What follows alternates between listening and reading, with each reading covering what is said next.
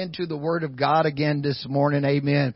And I'm calling this uh, series this month, amen, the Temple of Truth 2, uh, because before we had uh, Temple of Truth 1, and we was talking about the Beatitudes, and as I told you, the Beatitudes just doesn't cover chapter 5 verses 1 through 12, it actually covers chapter 5, 6, and 7. Amen. And you will notice uh, with the Beatitudes, the things you want to follow is how Jesus implemented these things that he taught. And these three chapters, when he came down off that mount, you will find as you continue to follow on through Matthew that everything that Jesus told to do in Matthew 5, 6, and 7, you see and then put it in practice in the remainder of the book in Matthew. So this is what you want to look at. Amen. So today we want to go to Matthew chapter 5 verse 13 through verse 30. And I'll read this, amen, uh, from the King James Version of the Bible. Amen. You are the salt of the earth, but if the salt has lost its savor, wherewith shall it be salted? It is thenceforth good for nothing, but to be cast out and to be trodden on the foot of men.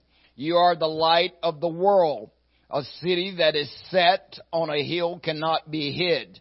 Neither do men light a candle and put it under a bushel, but on a candlestick, and it giveth light unto all that are in the house. Let your light so shine before men that they may see your good works and glorify your Father which is in heaven.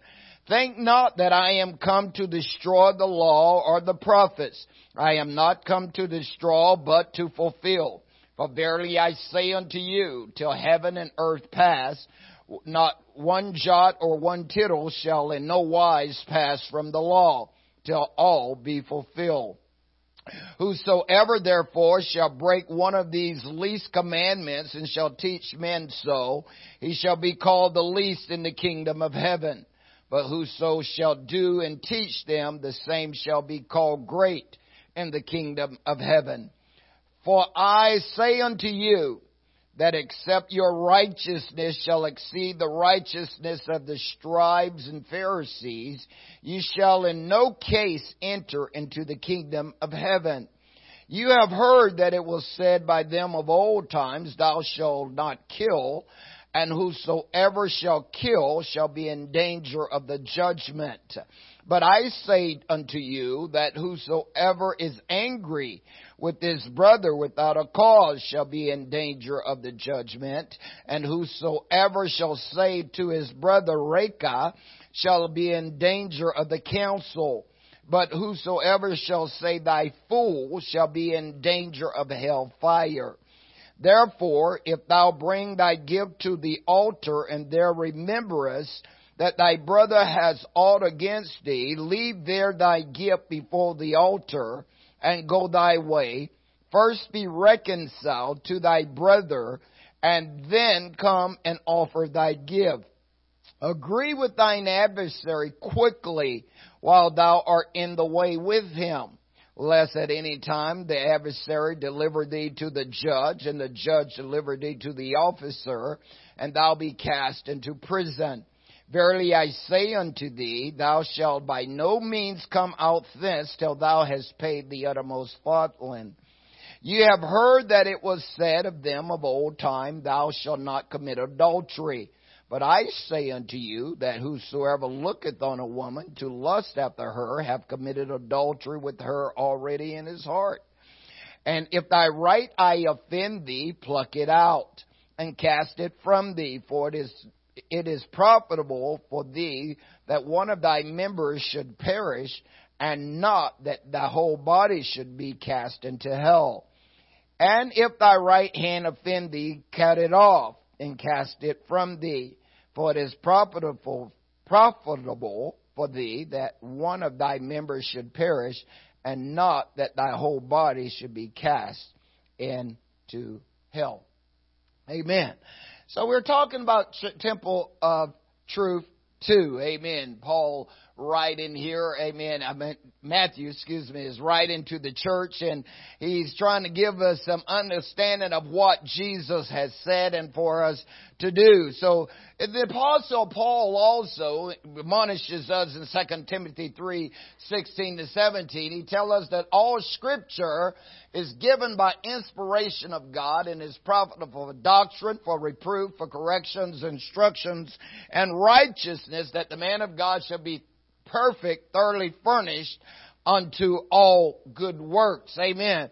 And so what we're trying to do here is to move ourselves forward to where we can become what God desires of us to become and to do. Amen. So if all scripture is given by inspiration of God, then we can see the value and importance of studying the Word of God we can understand that without success, as the Lord told Joshua, and Joshua 1, he says, Do not let this law depart out of your mouth, for in so doing you will have good success.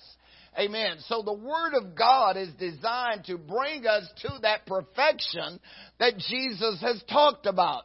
Amen. He wants us to move on to perfection. This is why the writer of Hebrews said, we're not going to lay the foundations anymore. We're not going to lay the foundation of repentance and baptism and the, and all these things that you learn at the beginning. He said, we're going to do that anyhow. He says, but what you've got to learn how to do now as a Christian is you have to move on to perfection. And there's a lot of things that will take place as you're going through God's Word and studying God's Word that you have to have understanding and knowledge and wisdom. If not, it will trip you up. What a lot of times you think you're hearing is not what is being said. And so therefore you've got to search the scripture, Jesus says. You've got to get an understanding. Solomon says wisdom is the principal thing. Therefore get wisdom and with all you're getting, get an understanding.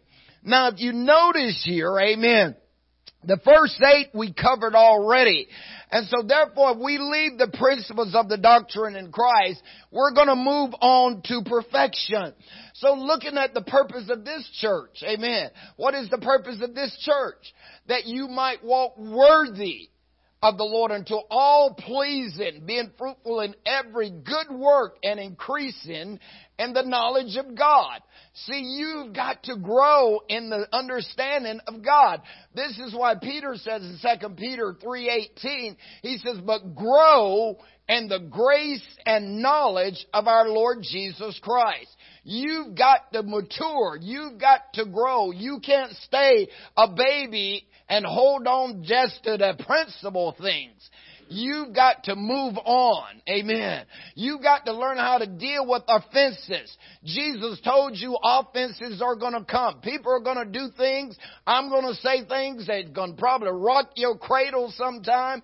But if you're not stable and mature in Christ, you know what you'll do? You'll leave the church. This is why a lot of people leave the church is because they're immature. They don't know what the Word of God says and how to deal with circumstances and situations. And so therefore you've got to grow in God. And this is what the Beatitudes is all about because God wants you to adjust your attitude so that you know how to deal with things when it comes against you. Amen. This is warfare. is what the Lord wants you to understand. And this is why Paul, writing to the church at Ephesus in the sixth chapter, he says, finally, my brethren, be strong in the Lord. That's what the same thing God had told Joshua. He says, you be strong and of good courage. I won't leave you. I won't forsake you. So Paul says, finally, my brother, be strong in the Lord and the power of his might. Put on the whole armor of God. Amen. Have your loins girded about with truth. You got to know truth. Truth comes from the Word of God. Jesus says in John 8, and you shall know the truth, and the truth shall what? Make you free. Amen. And if the truth makes you free, the Son make you free, you're free indeed. Okay? So, the purpose is that you might walk worthy of the Lord to all pleasing. Everything you do, God is well pleased. This is why Hebrews 11:6 says, "Without faith, it's impossible to please God." You've got to walk by faith and not by sight. See? So we want to, amen, walk worthy of the Lord and be increase in the knowledge of God. Hosea 4 6 says what? My people destroy for what? A lack of knowledge. People are, boy, one of the worst things you can do is self destruct. Because you're too lazy to study. You're too lazy to put what you're hearing to use. As I said Wednesday night in our study here, you know, you can sit in church all your life and still be lazy. Because you're not being obedient to the Word of God. You're not doing what it's saying. God wants you to mature. He wants you to grow. The vision of the church, the church of divine leadership and spiritual growth for everyone. You know, everyone should be leaders. Lead yourself, if nothing else. you should be leading you more and more to be like Christ. You should be leading your family. You should be leading your work. You should be, every born again believer should be a leader. Paul says, Follow me as I follow Christ. And he's the greatest leader, right? Amen. So everybody should be leading. You, you on your secular job, you should be the leader. People should be following you. You should be setting the standard. You should be setting the example. Amen. For that, that work site. You know, this is what you got to do. Because you got truth. And you should know the truth. And the truth will make you free. Amen. So we must move on to perfection. We must go on to the condition and state of quality of being free from flaws and, and things that's in our lives. Amen. We are to have the ability to recognize, to discern wrong from right. You are to be kings and priests unto the Lord. And there are certain things that are not for kings and priests. That's why when you read Proverbs 31, a lot of times it talks, we, we usually focus on Proverbs 31 for the women, but really it starts out with the man. Says, not for kings, O Lemuel. It's not for kings to drink strong drink and, and, and wine, right? Because what happens? You mess your mind up, you divert your decision making process. That's why people say, what's wrong with drinking? Well, you make crazy decisions when you get drunk. You make wrong choices. You know? And people still mine, haven't figured that out. They keep going right back to the bottle and then they one they lose their driver's license. When they can't drive then it's, it's, it's the cop's fault for stopping them? No. You just made wrong choices because you let the foolishness get in your head. Been there did that. See and so therefore we have to realize god wants us to move to a higher plateau in this thing amen we are called to be distinct. You are a chosen generation. You are a royal priesthood. You are a holy nation. You are a peculiar people that you should show forth the praises of Him which has called you out of darkness and to His marvelous light. Amen. So we have to realize we don't want to self-destruct and we do not want to destroy ourselves. Paul says in Romans 6, for if you have been baptized into Jesus Christ, you have put on Christ. Amen. I mean Galatians, but in, in Romans 6, once you uh, are baptized, you are risen to walk in newness of life. Amen. You're supposed to be a new creature in Christ moving forth. Amen. And so therefore we cannot allow the things of this world to hinder us from being leaders and what God is asking of us to be. So today we want to look at now Matthew chapter 5 verse 13. Notice Jesus says, you are the salt of the earth. Salt of the earth. And then he says, if the salt have lost his, H-I-S, savor, wherewith shall it be salted? It's good for nothing to be cast out and men walk all over you Amen. It's, it's good for nothing. So notice, you are the salt of the earth. Now, the world has tried to tell you that salt is bad for you. They say you got too much salt. No, Jesus says salt is good. if you look at Matthew, I think is not Mark nine fifty. He says salt is good. See, so so salt is good, and that's what Jesus is trying to get you to see. You're good. See, he said you are good, and so therefore you should be able to change your surroundings. You should be able to influence and impact your surroundings. What comes to your mind when you think of influence? Good influence or negative influence? What, what comes to your mind? Huh? Anybody? Influence. Example? Da da da da da da what comes to your mind when you think of influence? That's a question I'm asking. Change, okay? Other people following. Amen. So we are supposed to influence our surroundings. See? We are supposed to be the ones that impact people around us. We are the ones that are supposed to influence this world. The world is not supposed to influence you. You're supposed to influence the world. You're supposed to change the world so that the world can see. Amen. When Jesus says, after the Holy Ghost has come upon you, you're going to be witnesses unto me and Jerusalem, Judea, Samaria, and the uttermost parts of the whole earth. Everywhere you go as the Holy Ghost filled believer, you are supposed to impact that area and change that area, amen, to where it can see Christ in you, the hope of glory. This is what salt does. It preserves, is a preserver. It stops things from rotting. Amen. And so you are supposed to notice, he says, you are salt. You are the influence. You are the one that changes things around you.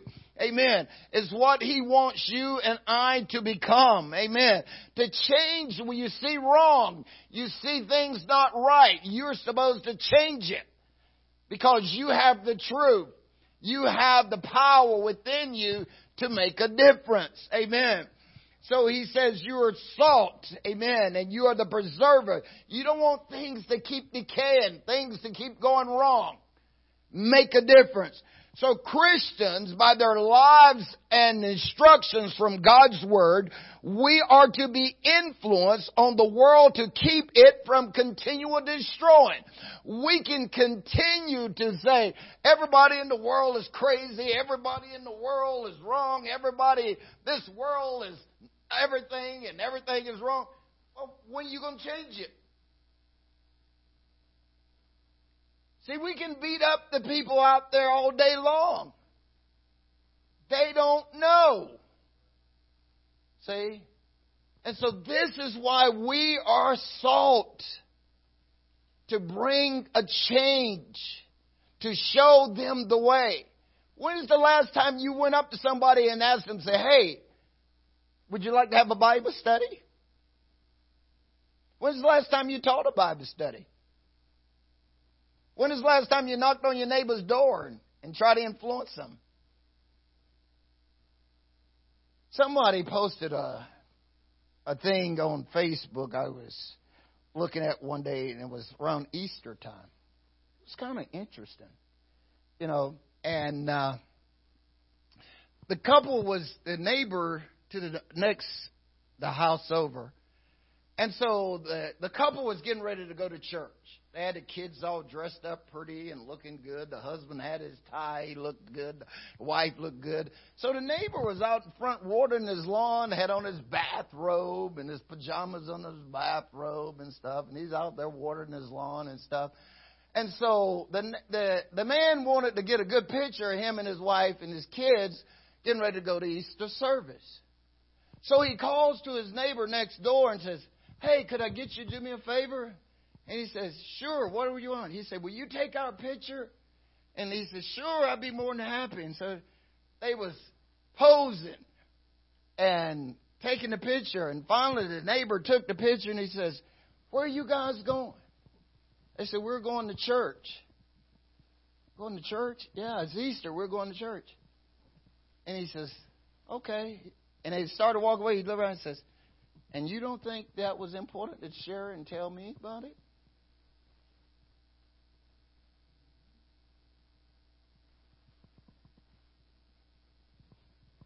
I went, wow.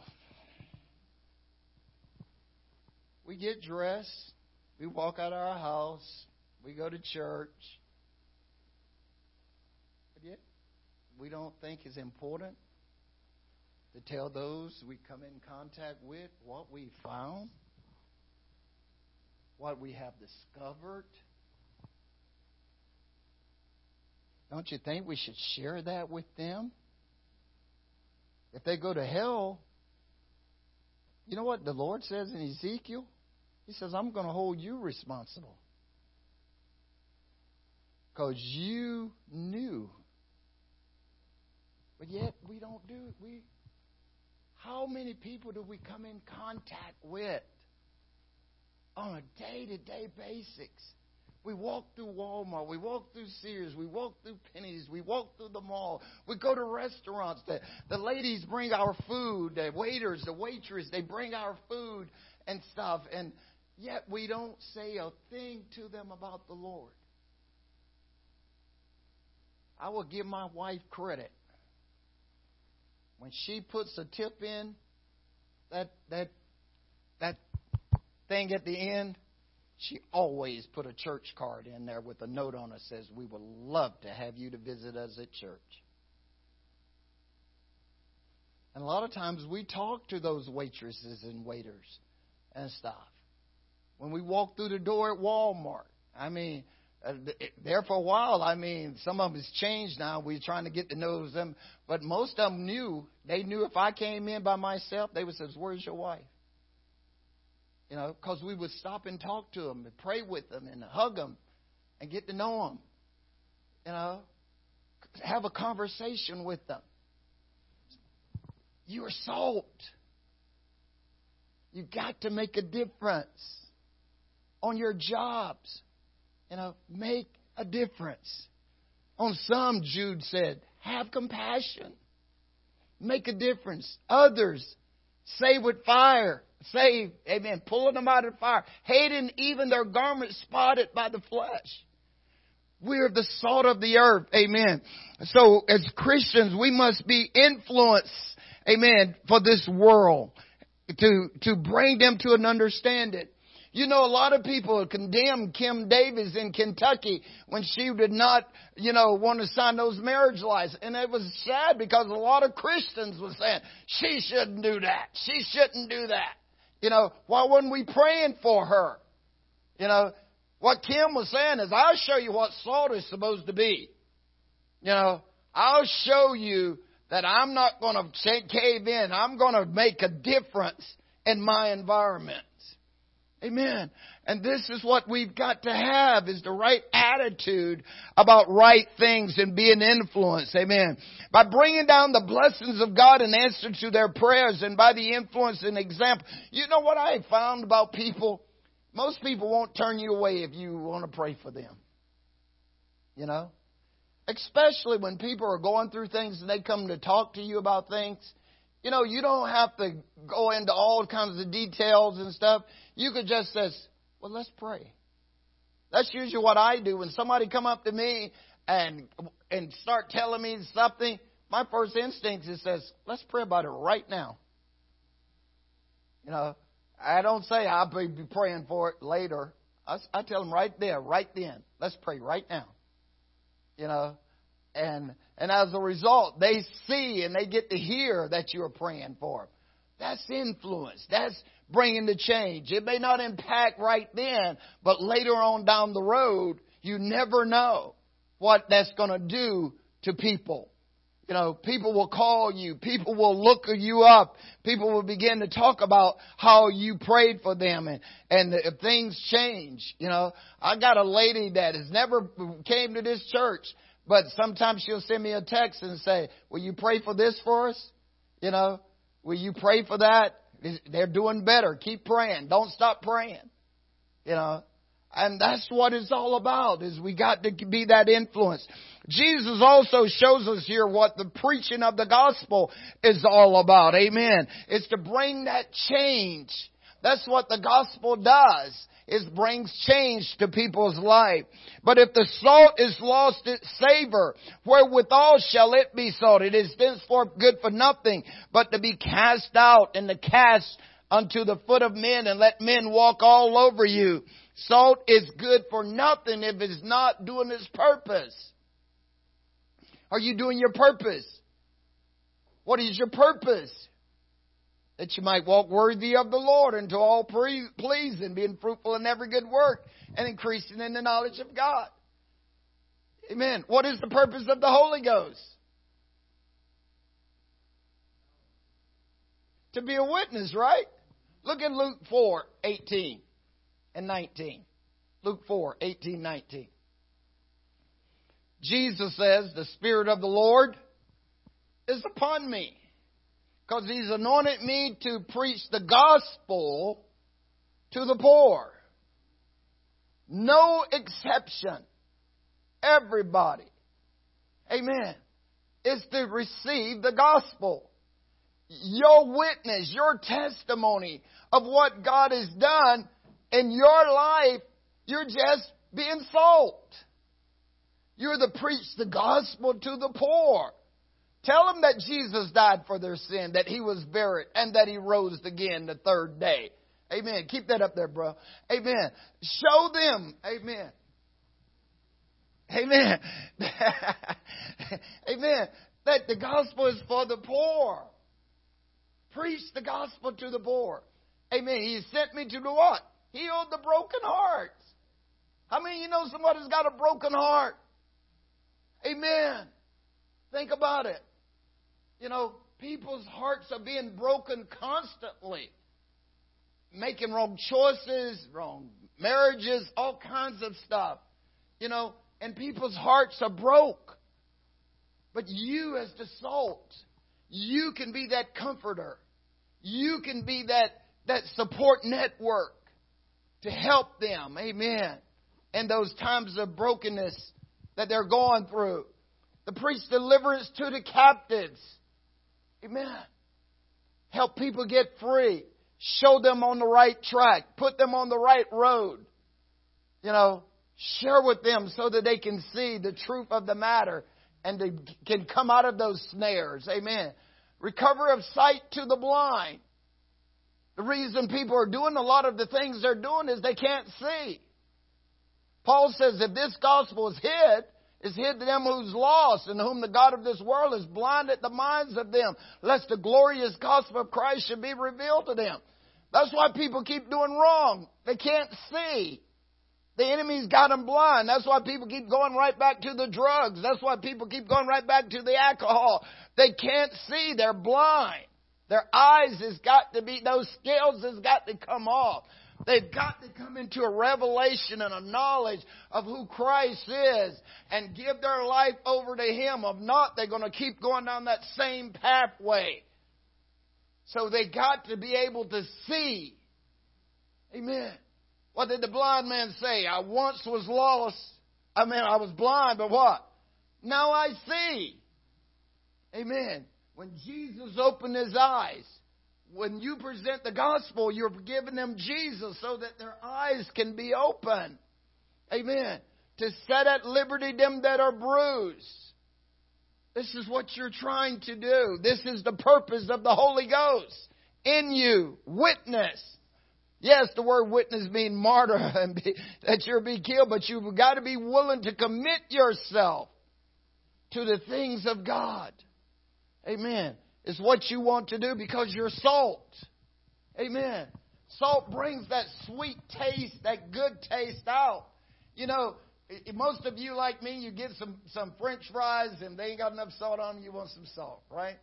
Because it makes it brand. A, a watermelon, you get a watermelon, you put some salt on it, it brings the sweetness out. You ever try that? Try it. See on it. Put salt on your watermelon. Sometimes see on it brings out more sweetness. Amen. You go down south, man, that's the first thing they do. You give them a slice of watermelon, they want some salt. Amen. They put on it. Same thing with a tomato. You know, you put the salt on tomato, it, it brings out the, the savory things of it. You know, cut your finger and stick it in salt. it, it'll make you feel a little bit. Amen. Change the environment, right? Amen. And so this is what the gospel is all about, is to bring in that sweetness, that goodness. See, because God is not willing that any should perish, but that all should come to the knowledge of the truth. See, and He is the truth. And so He wants everybody to know Him. And so you're the influencer. You're the one that changes. You know, let your light shine, Jesus says. Notice He gives you two things to influence people by. One is salt. He tells you that's you. And then he says, next, light. See? Because why? God is light.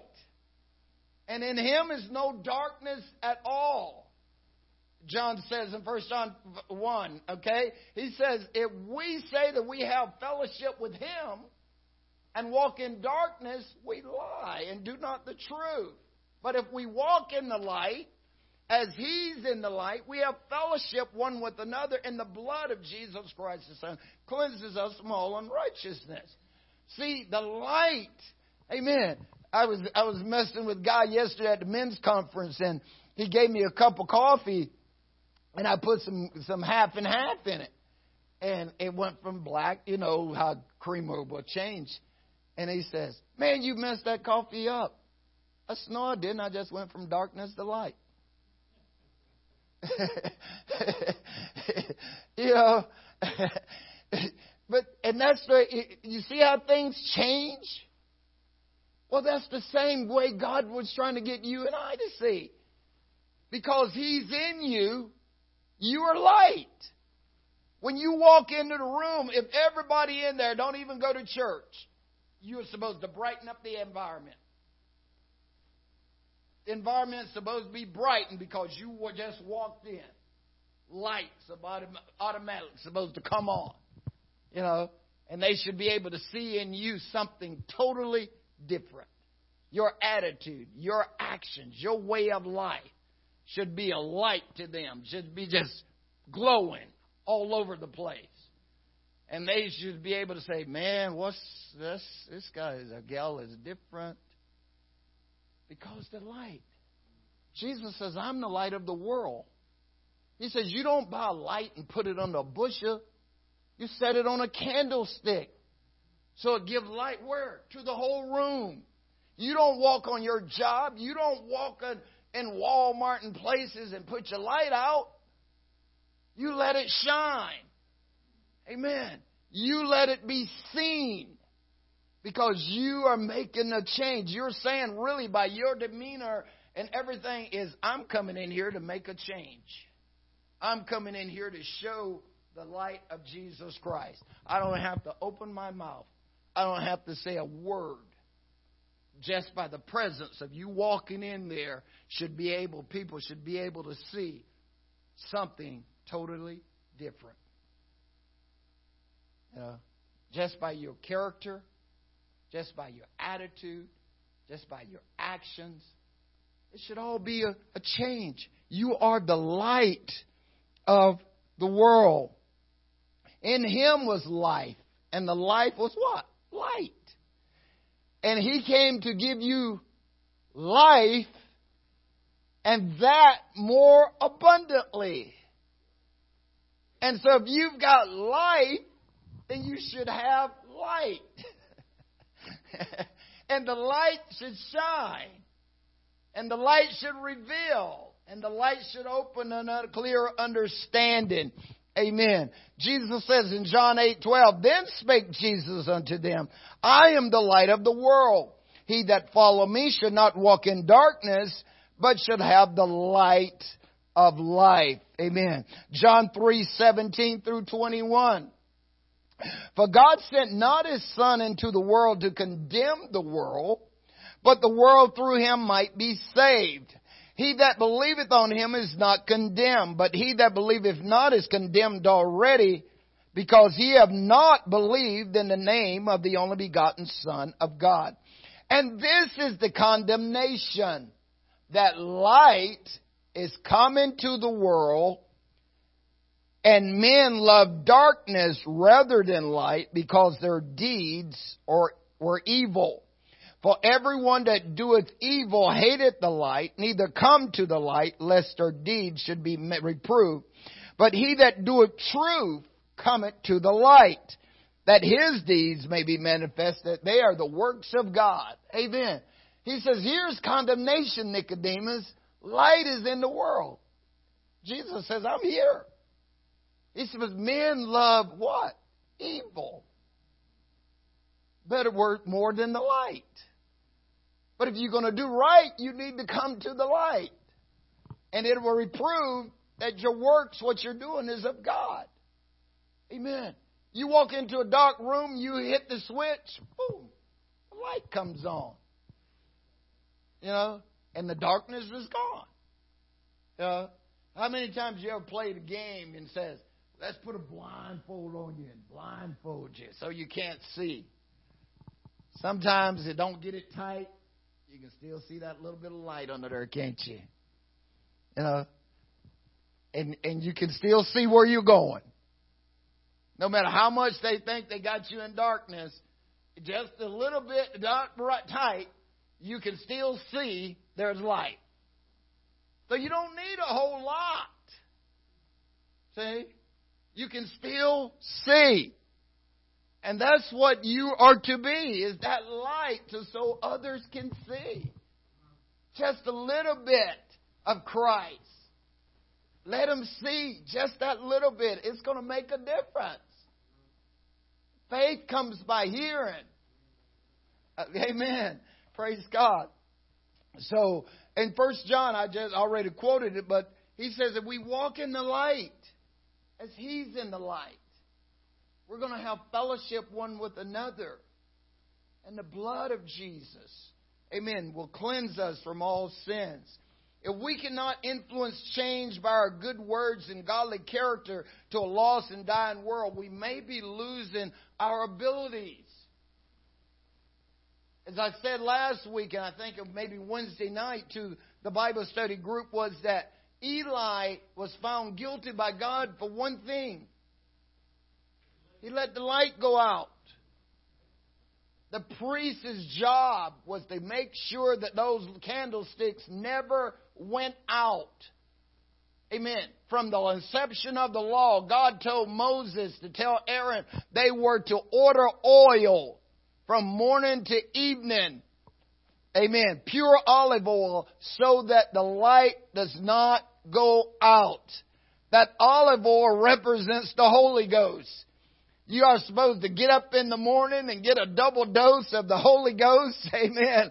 Recharge your lamp. Amen. In the Holy Ghost throughout the afternoon. You're supposed to get you another dose. Amen.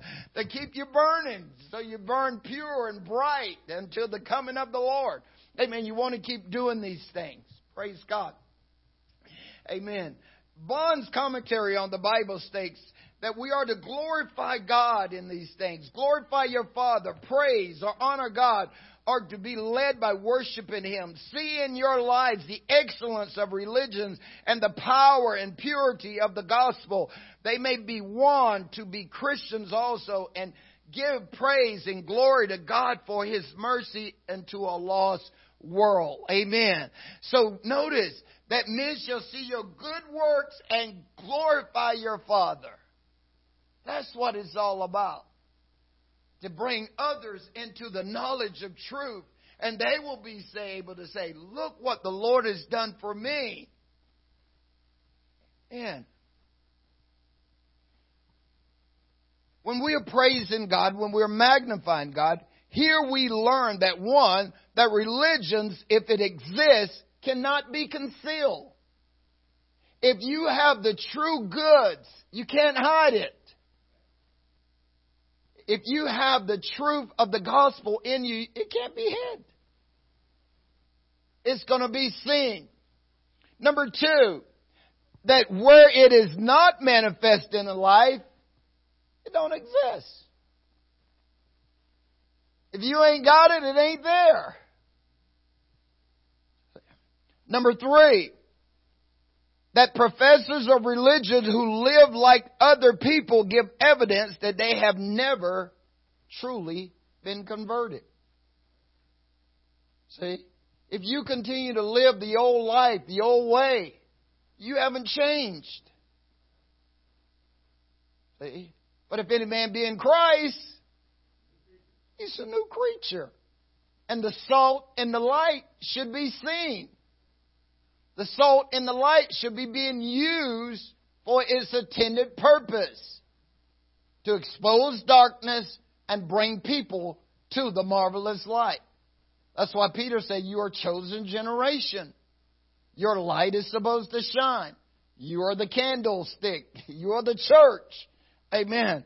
So if it's not there, if it's not being seen, if salt isn't being seen in you and light isn't being seen in you, then you may not be converted. You know, it's got to be revealed. Number four, that to attempt to conceal or hide our Christian knowledge of our experience is to betray our, our trust, injure the cause of piety, and to render our lives useless. Notice, you don't hide your knowledge. You don't hide what God is doing in you. This thing, as Paul told, told Agrippa, was not did in a corner. It was open. And so therefore you must be open. Amen. So don't try to attempt to hide it. A lot of times people go on their jobs and stuff or go to their work site and they don't want people to know they're Christians. They try to hide. Oh, I don't want people to know I'm a Christian. They're going to talk about me. They're going to persecute me. They're going to say things about me. They're going to tease me. They're going to. Really? You already knew that. yeah. yeah. You already know that was going to happen. Jesus told you that from the beginning. he said, when these things happen, don't think it's strange. He says, because they already did him and the prophets before you. So it's going to happen. If you ain't happened yet, hold on. I guarantee you, I give you a hundred dollar bill if it doesn't happen. it's going to happen. Amen. So you might as well go on and be who you're supposed to be and stop hiding. Somebody out there needs to hear it and see it. Let it shine. Let it be revealed. So be ready to give an answer of everyone that has the hope in you. Amen. Let me be real. That's the best play thing to do. Man, share the love of God. Somebody is looking for how to get out of captivity. Somebody is looking how to be delivered from a broken heart. Somebody's looking. They, they want help. They are looking for answers out there. And it's up to us. Don't hide the light. Just let it shine. Amen. Praise God. Because you don't want God to not trust you. You want to be, Him to know that He can trust you even more and that good actions will be seen and will lead people to honor God. Amen. And if we have no other way of doing good, if we are poor and unlearned and unknown, yet we may do good by our lives. No sincere and humble Christian lives in vain. Amen. Whatever we're doing, we're doing it to the glory of the Lord. Amen. And in Shakespeare, in his play, he says, How far the little candle throws its beams, so shine a good deed and a naughty world. Amen. The world is naughty. So shine. Shine. Shine, shine, shine. Amen. Be bright. Be cheerful. Be joyful. Amen. Think not that I am come to destroy the world. Amen. But salt, light. Amen. Is what God is looking for in you and I. And is what He wants more than anything. Amen. So you have to study to see how you apply things. Amen. Learn how to be the light. Learn how to be the salt. Amen. Learn how to bring the right word. The Bible says in Solomon, a word fitly spoken in due season. How good is it? Say, God gave us two of these, right? And one of these. And so if you listen, don't listen, amen, to answer all the time. Listen to hear.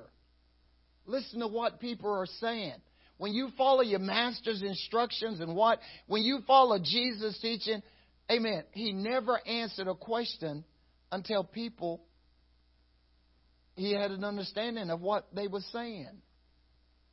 And then when he spoke that word, they said, Wow, we never heard it like this before. This is your wisdom. Get wisdom. Get knowledge. Get understanding. So just be a listening ear. And then when you give that right word, you know what you're doing? You're seasoning. You're bringing out the sweetness, the goodness. Amen. Many devices are in the hearts of a man, the Bible says. But a man of understanding would draw it out. Amen. People are looking, and now it's up to us to make sure that we are that salt. Amen. That can bring that change, that rotten life, that, that life that seems like it's been decaying, been being eaten up, kink of worms, caterpillars, and all these things that has been eating people's lives. You can just put a little salt on it and bring it right around to be good. Those that has been sitting in darkness all this time and don't have any hope amen, and think all hope is gone, you can walk in and show them when they begin to ask you, what is it about you differently? And in love and kindness, you can begin to share with them your testimony. You don't have to t- talk about doctrine. You don't have to talk about anything else. You can just share what God did in your life because nobody can dispute your testimony of what God has done in your life. And as you begin to share your testimony with them, you are bringing light. You are bringing knowledge. You are bringing understanding. And then they will be able to cry out and say to you, what must I do to be saved? Just like when you look at Acts 16, Paul and Silas was in the deep parts of the dungeon Amen. But what did they do? They sang psalms and praises to the Lord. And when that guard called for what? He called for light. And spring it in. He says, Sirs, what must I do to be saved? And they says, just believe on the Lord Jesus Christ in your house and you shall be saved. And they took him that very hour and baptized him. Amen. And he continued on with the Lord. Amen. And this is what it's all about. You're light. So when they're calling for light, be the light. When they're saying circumstances is out of control, pray. That's all you got to do, and you'll make a difference. Amen. So this is where we're going to head this month. Amen. And this uh, Sunday morning discipleship on the Temple of of Two. Amen. And we'll be back and forth in a lot of this. And so if you have questions, Amen. This morning, verse one through four, Revelation chapter fourteen, verses one through four.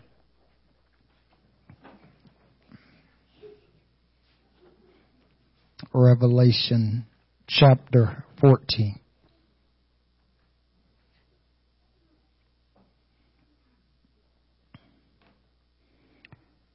And I looked, and lo, a lamb stood on Mount Zion, and with him a hundred and forty-four thousand, having his father's name written in their foreheads. And I heard a voice from heaven as the voice of many waters and as the voice of a great thunder. And I heard the voice of harps harping with their harps. And they sung as it were a new song before the throne and before the four beasts and the elders. And no man could learn that song but the 144,000 which was redeemed from the earth. These are they which were not defiled with women, for they are virgins. These are they which follow the Lamb whithersoever he goeth. These were redeemed from among men, being the first fruits unto God and unto the Lamb. These are they which follow the Lamb wheresoever he goeth. These were redeemed from among men, being the first fruits unto God and unto the Lamb. And I want to minister to you from this thought today, the first fruits unto God the first fruits unto God. Father, we praise you again today, Lord, for your goodness. We thank you, Lord God, again for your mercy and kindness, oh God, again today. Lord, you're worthy, sweet Holy Spirit. We seek your wisdom. We seek your knowledge. We seek your understanding, God. We ask for clarity, oh God, so that when we leave this place, we will have the understanding of you and more fullness, oh God, in our understanding. And we will know what this day means, God, when it's all said and done. We thank you again for your love and kindness in Jesus' name. Amen. And you may be seated today. Amen. Praise God. Somebody asked, why did the chicken cross the road?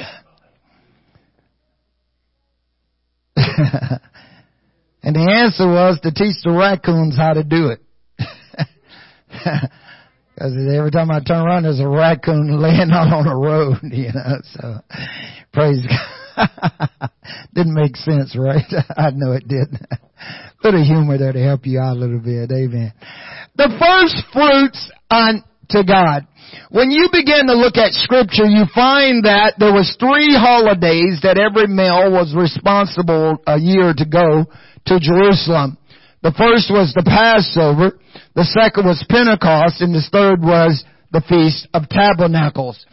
As we know that the Feast of Passover was to commemorate the children of Israel's coming out of Egypt. Amen. And we celebrate that day what we call Easter time. The Good Friday, the death, the burial, and the resurrection of Jesus Christ. And then we come to what is known as Pentecost. Amen. Pentecost begins at the end of the Passover. And what took place at Pentecost and how Pentecost began to come about was, it was the first fruits. Amen. Pentecost was actually the gathering of the harvest at the end. But it started at the end of the Passover. Amen. And as a result, what took place was the children of Israel would bring their first fruits before it was ever produced. They would bring green. They would bring a sheaf and they would give it to the uh, priest and the priest would wave it or give a wave offering towards God to symbolize that the children of Israel was trusting God to bring the full harvest in the end. It took a lot of faith to do that because you are taking the first and giving it to God and you're trusting God. You're now walking by faith in order to receive for the harvest. You're dependent on God. This is one of the reasons we tithe our first income. We're giving to God. We're trusting God to provide the other that we have need of. And so they would present this sheaf uh, or their, their first fruits unto God and as a result they would trust Him to bring the full harvest. And so at the end, amen, of the 49 weeks, they was to have a 49 Sabbath Sabbaths, uh, seven Sabbaths, excuse me, which entertained and brought about 49 days. And at the end of that 49 days, they would gather their heart, I mean their harvest, and it would be the feast that they would have, which was called Pentecost. Amen. And so this is how it came about. But while they were in the wilderness, amen, God gave them the law. Amen. And the law was to commemorate the, uh, as a type and shadow of Pentecost. Paul told the church in Romans 6, uh, he says, Know ye not that so many of us, as was baptized into Christ, was baptized to in his death. Therefore we are buried with him by baptism, that like as Christ was raised from the dead by the glory of the Father, even so we should walk in newness of life. For if we have been planted together in the likeness of his death, we shall be also in the likeness of his resurrection. So they had the law that was written on tables of stone.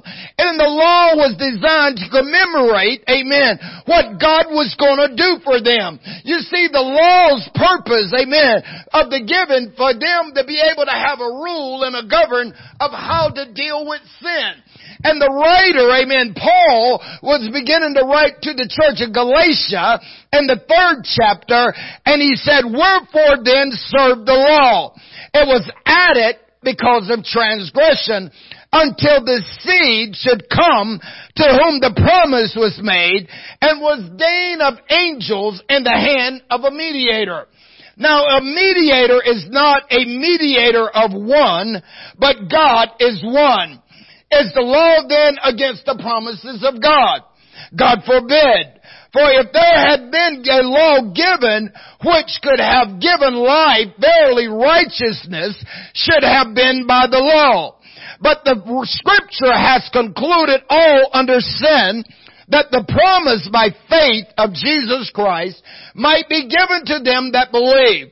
But before faith came, we were all kept under the law, shut up under faith, which should afterwards be revealed. Wherefore, the law was our schoolmaster to bring us to Christ that we might be justified by faith. But out after faith has come, we're no longer under a schoolmaster, for you are all the children of God by faith in Jesus Christ. For as many as you has been baptized in Christ, you have put on Christ. There's neither Jew nor Greek. There's neither bond nor free. There's neither male nor female. For you're all one in Christ. And if you be Christ's, then are you Abraham's seed and heirs according to the promise. So the law was designed to bring us to Christ. Amen. And so this is why the law was given. The law was not against, amen, it was given because of the transgression of the people. So Pentecost begins to show you and I that the value of the law was to bring us to Christ. Amen. It was given to by them to commemorate the giving of the law in the wilderness. Stay with me this morning. So the first fruits, amen, was to be brought as an offering unto the Lord, amen, to trust Him for the things that was to come. The law was given to you, amen, was given to them so that they would have a way to have their sins forgiven until the promise came. Amen. Stay with me. And Jeremiah 31, 31. Behold, the day come, saith the Lord, that I will make a new covenant with the house of Israel and with the house of Judah not according to the covenant that I made with their fathers in the day that I took them by the hand to bring them out of the land of Egypt which my covenant they break, although I was a husband unto them, saith the Lord. But this shall be the covenant that I will make with the house of Israel after those days, saith the Lord. I will put my law in their inward parts and write them in their hearts and will be their God and they shall be my people and they shall teach no more every man his neighbor and every man his brother saying, know the Lord for they shall all know me, from the least of them to the greatest of them, saith the Lord.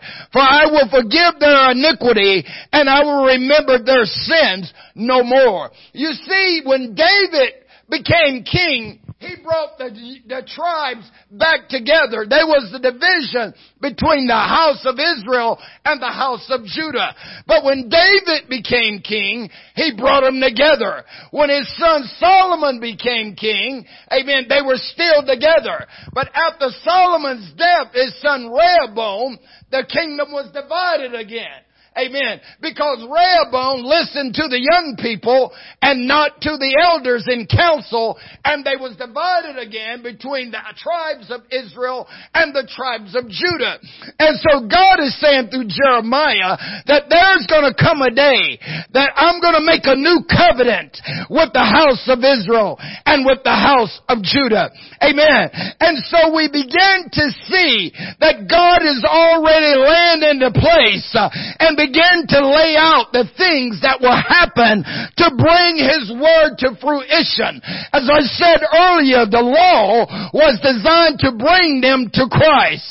Amen. It was given to them so that they would know how to deal with their sins. It was given to them so that they would know how to deal with one another. And God says, I'm gonna put my law in their hearts and I'm gonna write it in their minds so that everyone will know me. It's not going to be on a table again. I'm going to show you what I will do unto you. David says that God wants truth in the inward parts and in the hidden parts will you make me to know wisdom. And so the first fruits was always brought to, to trust God, to believe God, amen, and to wait for the promise. Uh, this is why on the day of Pentecost, uh, they was told to go and wait for the promise of the Lord. It required them to walk by faith. Uh, now faith is the substance of things hoped for. It is the evidence of things not seen. We are told by Solomon to trust in the Lord with all your heart and to lean not unto your own understanding and all your ways acknowledge Him and He will will direct your path. For I know the thoughts I think towards you, saith the Lord. Thoughts of peace and not of evil. And to give you an expected end. In other words, God wants you to reap the harvest. He wants you to have the best that He has for you. But you got to trust Him. You got to believe Him. And the Bible tells us that somewhere around 30 AD, Jesus Christ became the first fruit. Amen. As Paul writes to the church church in Corinthians and the 15th chapter and the 20th and 23rd verse. But now is Christ risen from the dead and has become what? The first fruits of them that slept. For since by man came death, but man came also the resurrection from the dead. For in Adam all died, even so in Christ shall all be made alive. But every man after his own order. Christ the first fruits after they are the Christ's at his coming. Amen. So Christ was the first fruit. Uh, amen. And so we will be after his coming. When you're baptized in Jesus' name, you're risen to walk in newness of life. You become first fruit. Uh, you're not a third generation Pentecostal. You're not a second generation Pentecostal. You're not a fourth generation Pentecostal. Either you're a first fruit uh, or you're not at all. Amen. You've got to be the first fruit uh, to rise up uh, again. Praise God. Job says, I know that my Redeemer liveth and he shall going to stand upon the latter days on the earth. And after the skin worms has ate this body, yet in my flesh I shall see God. Paul says he's become the first fruit. Amen. Who have believed our report? Isaiah said.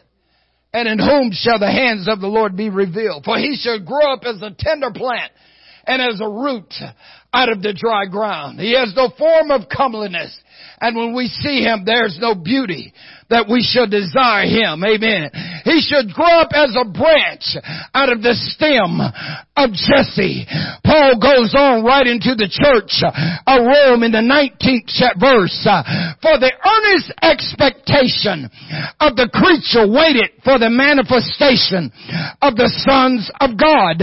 For the creature was made subject to vanity not willingly, but by reasons of him who have subject the same in hope. Because the creature itself also shall be delivered from the bondage of corruption and to the glorious liberty of the children of God. For we know that the whole creation groaneth and travaileth in pain together until now. And not only they, but ourselves also, which have the first fruits of the Spirit, even we ourselves groan it within ourselves uh, while we wait for the adoption to wit, the redemption of our bodies. For we are saved by hope, but hope that is seen is not hope. For what a man seeth, what has he yet hoped for? But if we hope for that which we do not see, then do we with patience wait for it. Likewise, the Spirit also help our infirmities, for we know not what we should pray for as we ought, but the Spirit itself make an intercession for us with which cannot be uttered. And he that searches the heart know what is the mind of the Spirit because he make intercession for the saints according to the will of God. Notice what Paul says here. But we ourselves are the first fruits of the Spirit. Amen. When you receive the baptism of the Holy Ghost, uh, you have the first fruits of the Spirit. This is what Paul says in Ephesians, amen, for chapter 1 verse 13, that the Holy Ghost is the earnest of our inheritance until the redemption of the purchased possession should come. In other words, you receive the baptism of the Holy Ghost, amen, it's going to keep you until God God comes back for you. You're part of the first fruits now. And as a result, you're just waiting for the harvest. And this is what Jesus is trying to get you to see when He comes again. His angels are going to put in the sickle. Amen. And He's going to reap His harvest.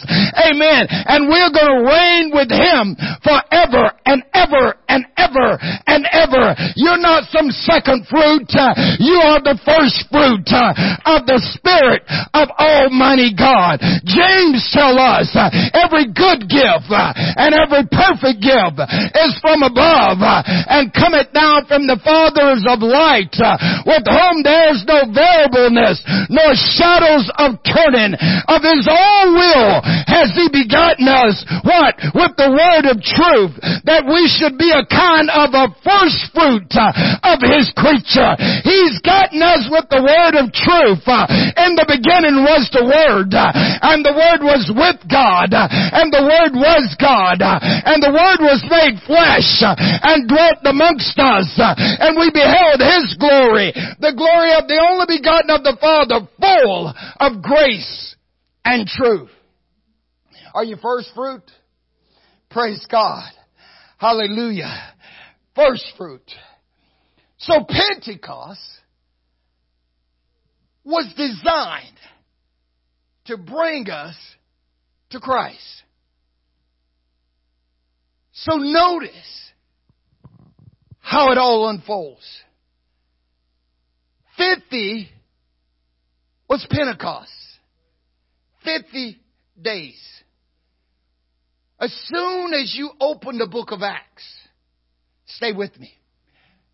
Under the law of Leviticus, they were to keep seven Sabbaths. Let me read it to you. Leviticus 23 verse 9. And the Lord spake unto Moses, saying, Speak unto the children of Israel, and say to them, when you be come into the land which I give unto you, you shall reap the harvest thereof.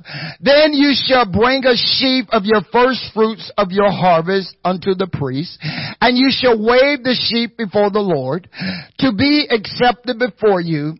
On the morrow after the Sabbath, the priest shall wave it, and you shall offer that day when you wave the sheaf of the lamb without a blemish of the first year for a burnt offering unto the Lord. The meat offering thereof shall be two tenth deal of fine flour mingled with oil, an offering made by fire unto the Lord for a sweet savor, and a drink offering thereof shall be a wine, the fourth part of the hin. What do you find there? Communion. Bread and wine. Communion. God has tried to it together. Amen. And ye shall eat neither bread nor parched corn nor green ears until the self same day that you have brought an offering unto the Lord your God.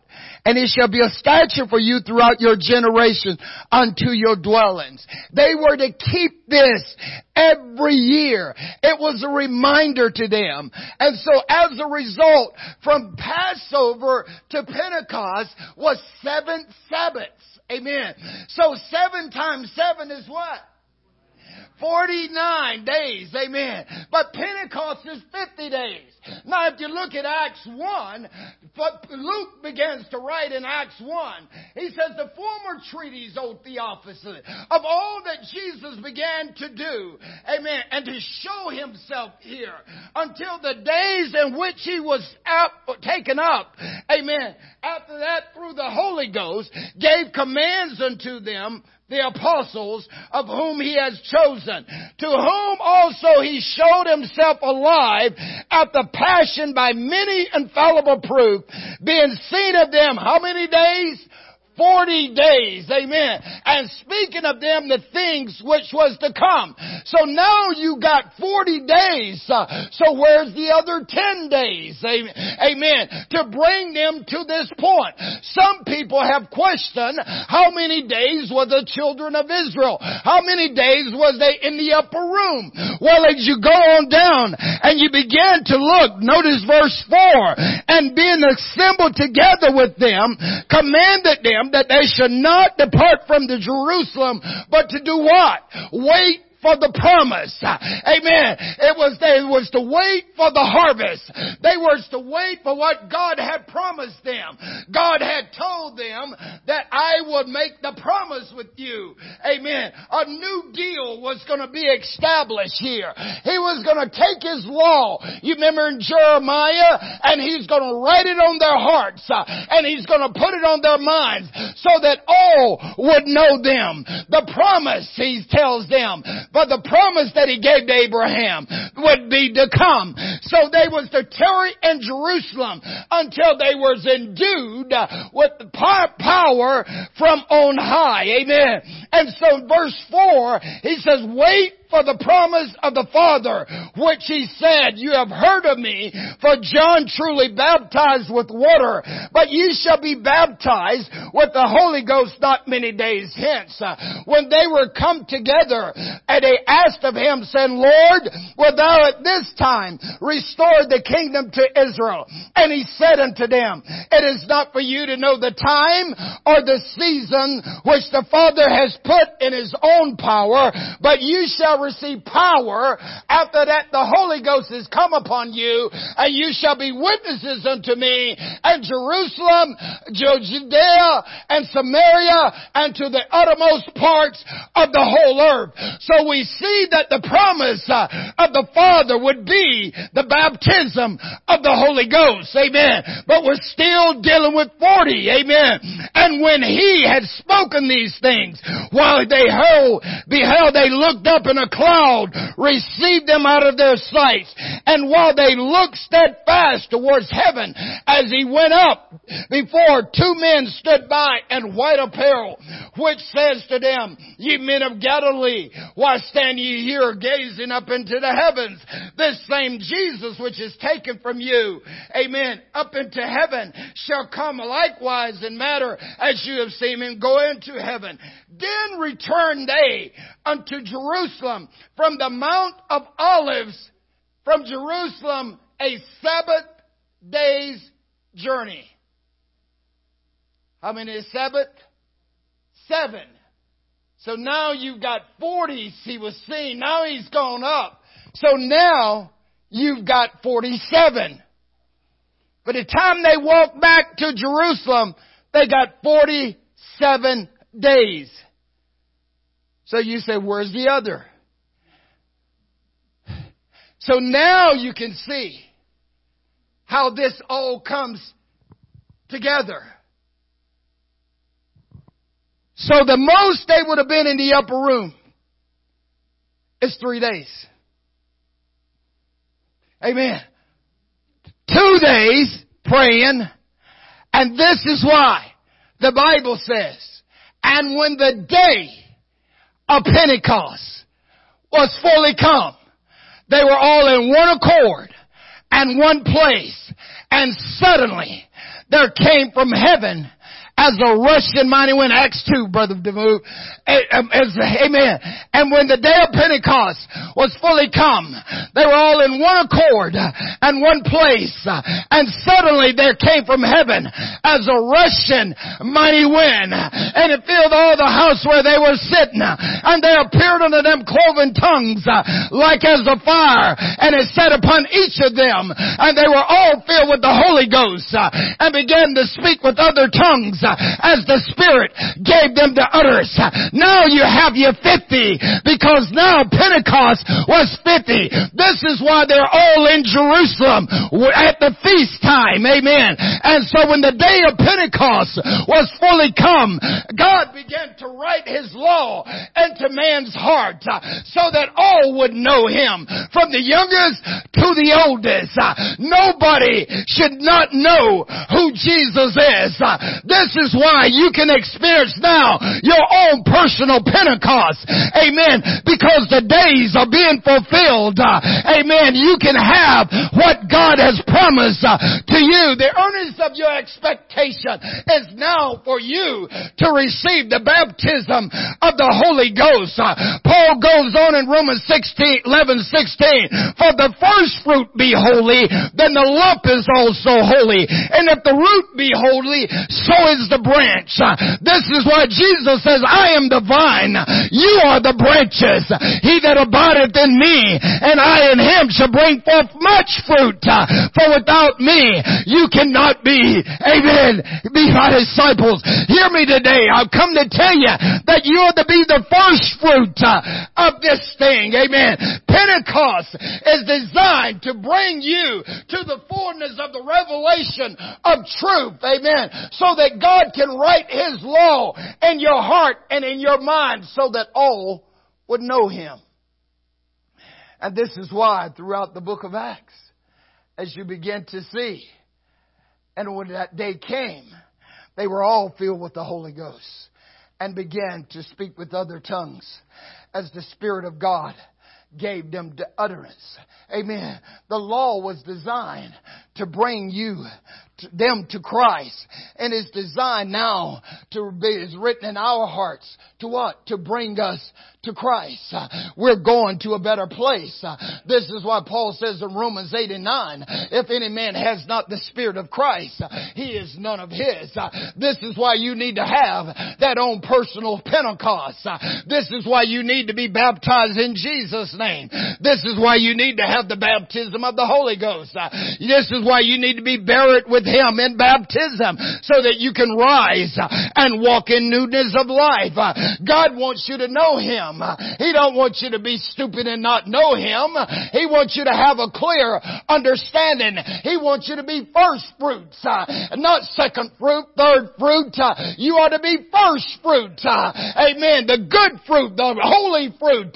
This is why the Bible says in Hebrews 12, follow peace with all men and holiness is because the lump is holy. The branch has got to be holy. Amen. When you take on Christ, amen, you are getting what He has promised uh, that He would give to us. We are the first fruits the Christ.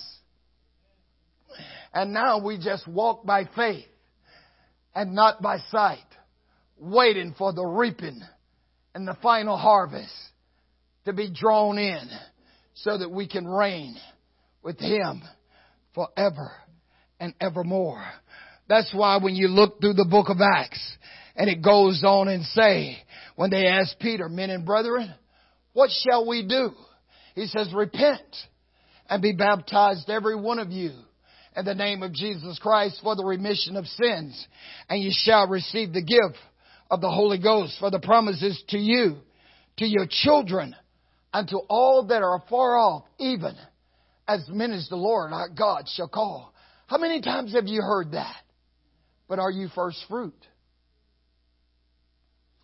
Do you realize you're first fruit? Amen. Do you realize how you got to that 50 Pentecost?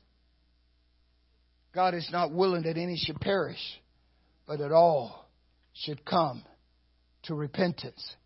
He wants you to have the understanding of who He is in your life. Amen. Let's stand this morning. Amen.